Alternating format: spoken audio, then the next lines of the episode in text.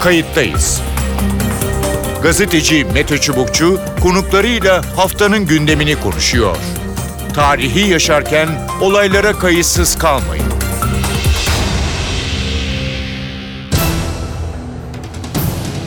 İyi günler bir kayıttayız programıyla daha karşınızdayız. Tarihe ışık tutmak ve olan biteni anlamak için önümüzdeki dakikalarda sizlerle birlikte olacağız. Ben Mete Çubukçu, editörümüz Sevan Kazancı.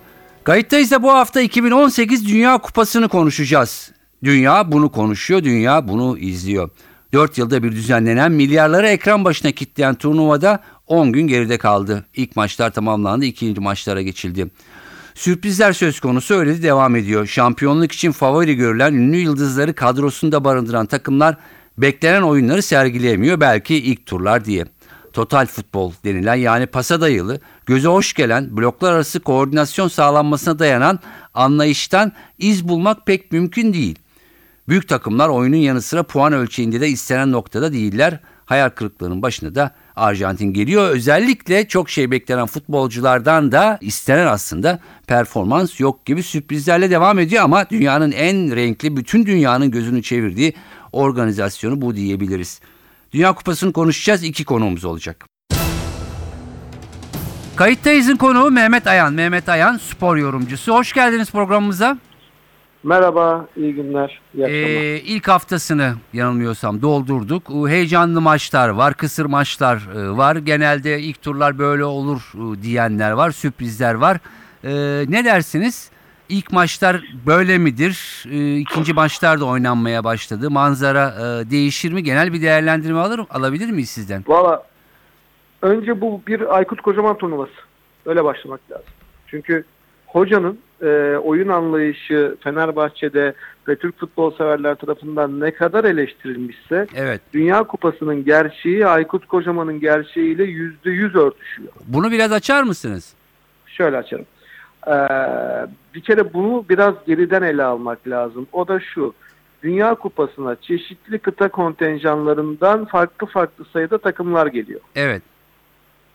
Avrupa takımları İzlanda gibi e, sıra dışı örnekleri dışarıda bırakıyorum. Futbolun endüstriyel bazda güzelliğini, keyfini, mutluluğunu ve hep beraber bizim o işten lezzet almamızı sağlayıcı yıldızlar, kadrolar, taktikler ve oyun anlayışlarıyla dolu. Bunu hepimiz biliyoruz. Hı hı. Fakat onların karşısına çıkarttığınız e, hani 92 olimpiyatlarında Haiti vardı şeyde Dream Team karşısında imzalan Haitili oyuncular vardı. Haiti türünde Hı e, Suudi Arabistan gibi e, İran gibi e, Salahsız Mısır gibi e, bu tip takımları oraya kıta kontenjanlarından soktuğunuz zaman onların hocaları ben de olsam siz de olsanız aynı şeyi yaparız. Ne yaparız?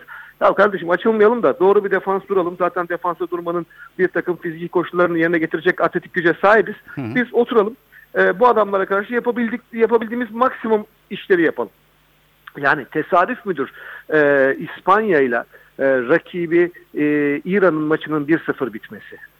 Yani tesadüf müdür e, İran'ın yine hakeza e, Fas'a karşı daha az yetenekli, daha çok yetenekli İran'dan e, kafa tutması? Tesadüf müdür Uruguay Suudi Arabistan maçının 1-0 bitmesi?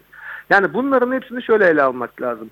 E, doğru durmak isteyen, sahada doğru savunma yapmak isteyen bir takım takımlar, bir takım anlayışlar orada maçı e, tırnak içinde size bana göre çirkinleştiriyor. Halbuki onlar futbol oynuyorlar. Peki. Çünkü onlar çok büyük bir e, başarı challenge olarak elde etmiş oldukları bu güzel organizasyonda varlıklarını, adlarını daha sürdürülebilir kılmak için doğru duruyorlar sahada. Peki. O doğru durunca da sen Almanya olarak, İspanya olarak, e, Brezilya olarak ve diğer takımlar olarak onları ezmek için sürekli top sende kalıyor. Rakip yarı sahaya adamı baskılıyorsun falan bir sonuç çıkmıyor. Çıkmıyor. Sağdan sola, soldan sağa e, savunma yapan 11 kişi, hücum yapan 10 kişi şeklinde Hı hı. oyunlar söz konusu Peki. oluyor. O yüzden Aykut Kocaman turnuvası Peki. dedim. Yani e, Aykut Kocaman Hoca'ya biraz haksızlık mı etmişiz acaba e, eleştirirken? Hani e, çok sık pas biraz daha böyle hani e, ileriye açılsın diye eleştiriyorduk onu ama Dünya Kupası söylediğiniz gibi bazen evet aynı. Yok şu Aykut Kocaman'la futbol kamuoyunun en azından benim veya benim gibi düşünen insanların e, buluşamadığı nokta şu. Aykut Kocaman gerçeklerine biat ediyor, doğrularına iman ediyor. Hı hı.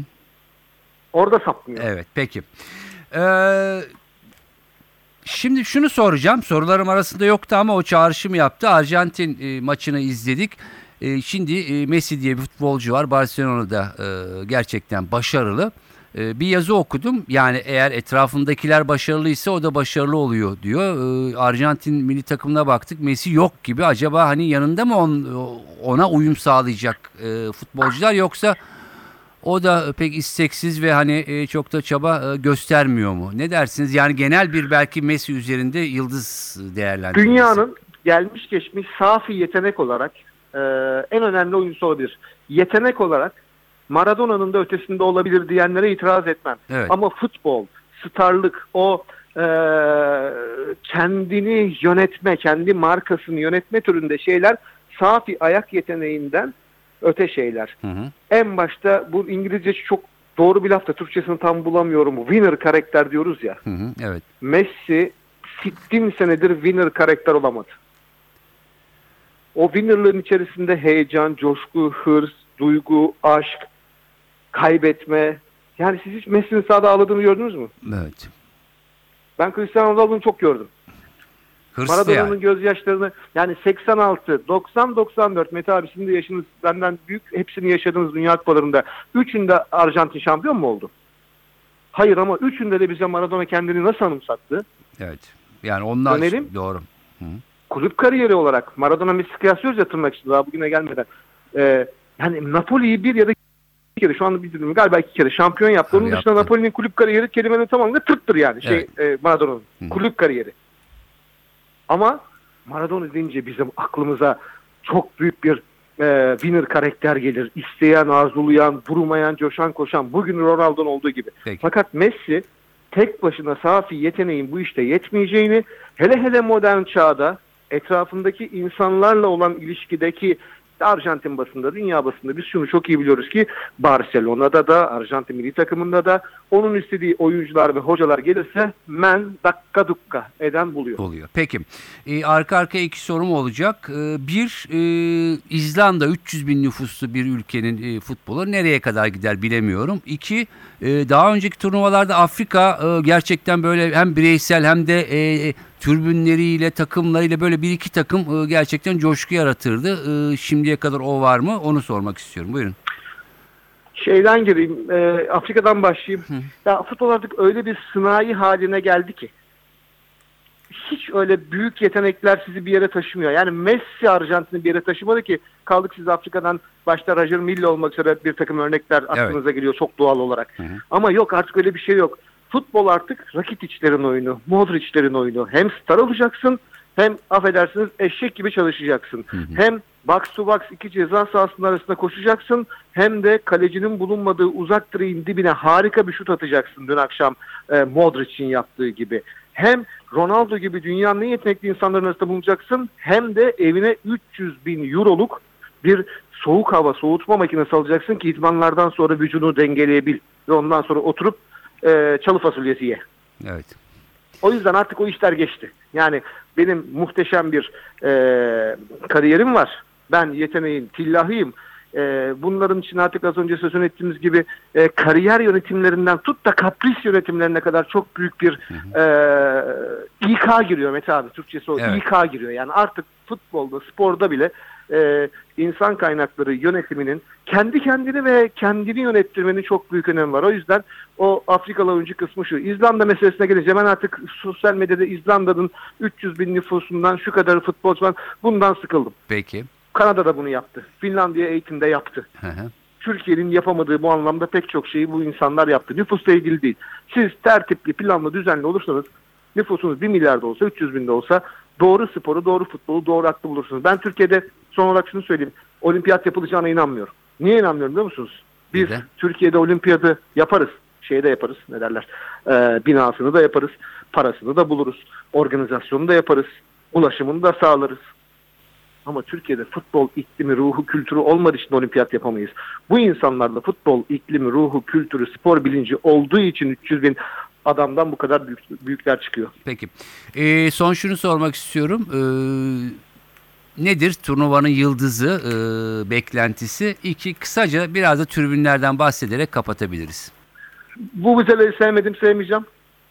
veya bir şenlik menlik değil. Hı hı. O bir. İkincisi e, turnuvanın yıldızı bugün itibariyle an itibariyle e, Hırvatistan orta sahası diyorum. Hı hı. Yani Rakitic, Modric zaten aşık olduğumuz adamlar bunlar. Evet.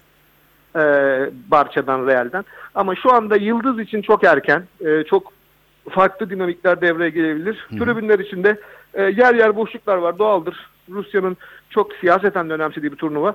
E, günler geçtikçe o boşlukları daha az göreceğiz gibime geliyor. Peki.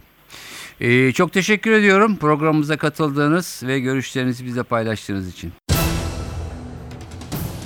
Kayıttayız'ın konuğu Bağış Erten. Bağış Erten, Cumhuriyet Gazetesi spor yazarı. Bağış Erten hoş geldiniz.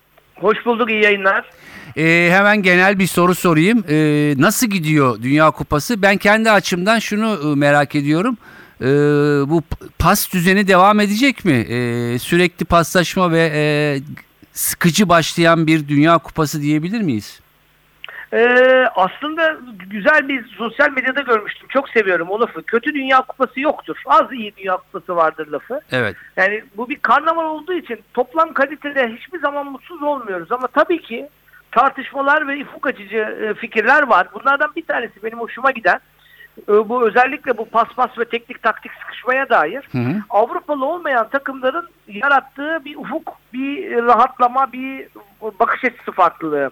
Mesela Peru her maçında çok güzel futbol oynadı. Elendi ama başka türlü bir futbol oynadı. Gene Fas e, turnuvanın iyi takımlarından bir tanesiydi.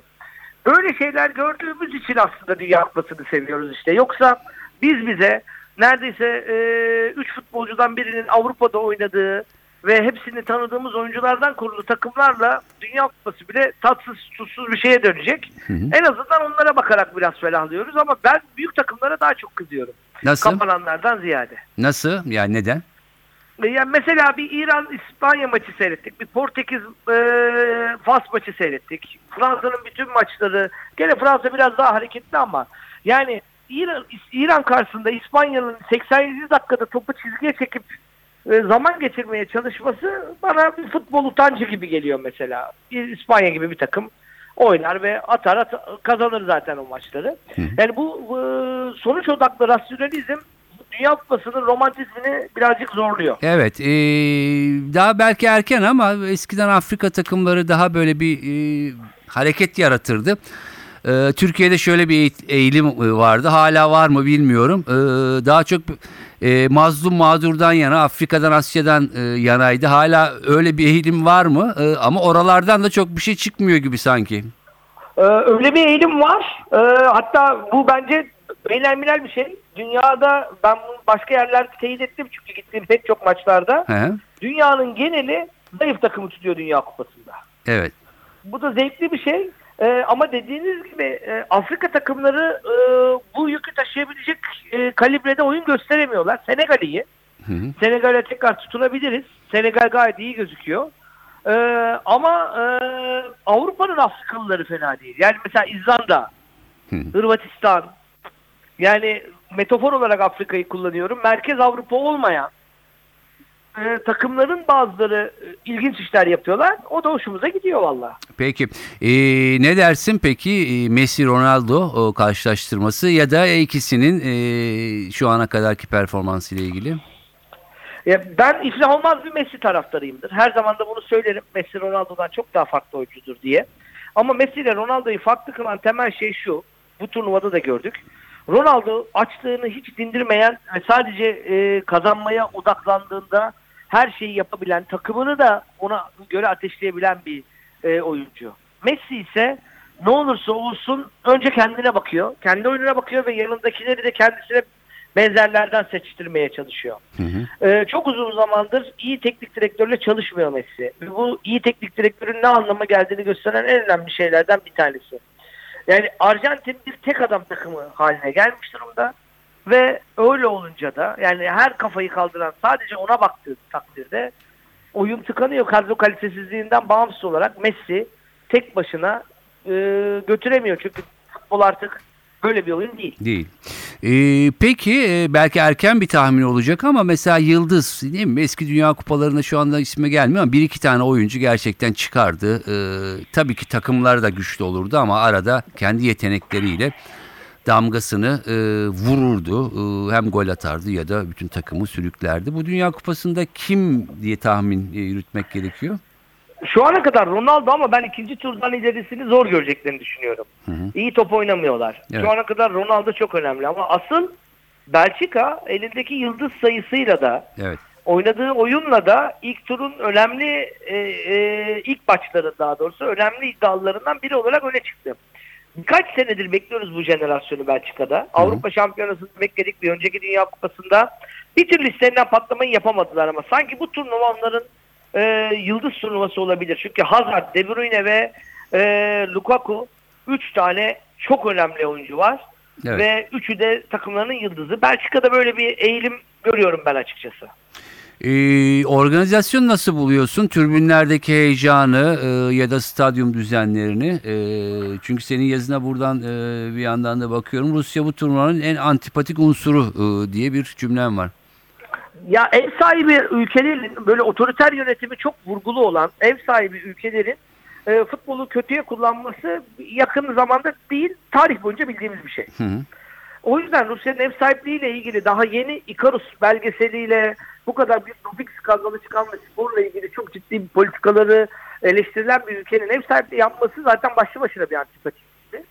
Bir de Rusya takımı dediğinizde her zaman güçlü, dinamik, e, sistemli, işte Lobanovskilerden kalma Sovyet takımını falan düşündüğümüzde korkutucu bir takım gelir. Bu takım ne yazık ki öyle değil. Evet. Böyle çok yıldızı yoktu ama hepimizi şaşırtıyorlar.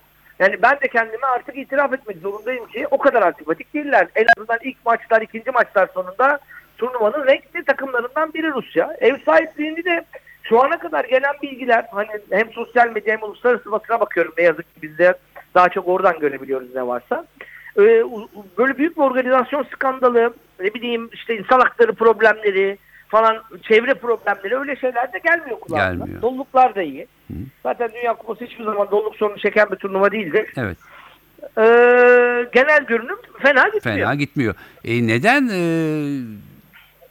dış basından ya da işte e, diğer ülkelerin basından e, alıyoruz? E, Türkiye katılmadığı için e, medyanın da ilgisi mi e, yok? E, ne dersin? Şimdi böyle bir inanış var. Bu dediğiniz çok e, doğru yani nokta atışı bir soru. Ee, Türkiye katılmadığı için aslında o kadar ilgimiz yok diyor. Bunu e, teyit eden hiçbir veri yok elimizde. Ben bugün mesela reytinglere baktım. evet. Ee, ilk 5'te 2 ya da 3 maç giriyor reytinge. Hı hı. Yani Şey- Suudi Arabistan Uruguay maçı Türkiye'de en fazla izlenen dördüncü televizyon programı. Hı hı hı. Diziler dahil. Şimdi ilgi yoku nereden çıkarttığımızı anlayamıyorum. En temel verilerinden biri televizyonda maçların yayınlanması. İki, Türkiye yok diye cümlesine çok takılıp çok sinirleniyorum. Türkiye ne zaman vardı? Yani on, 1930 ilk Dünya Kupası 2018'deyiz. Yani 90 88 sene olmuş. İki kere katılmışız. Yani zaten iki kere katılan bir ülkenin ilgisini belirleyen şey nereden katılım oluyor? Hani İtalya desek yıllarca katılmış bu sene yok.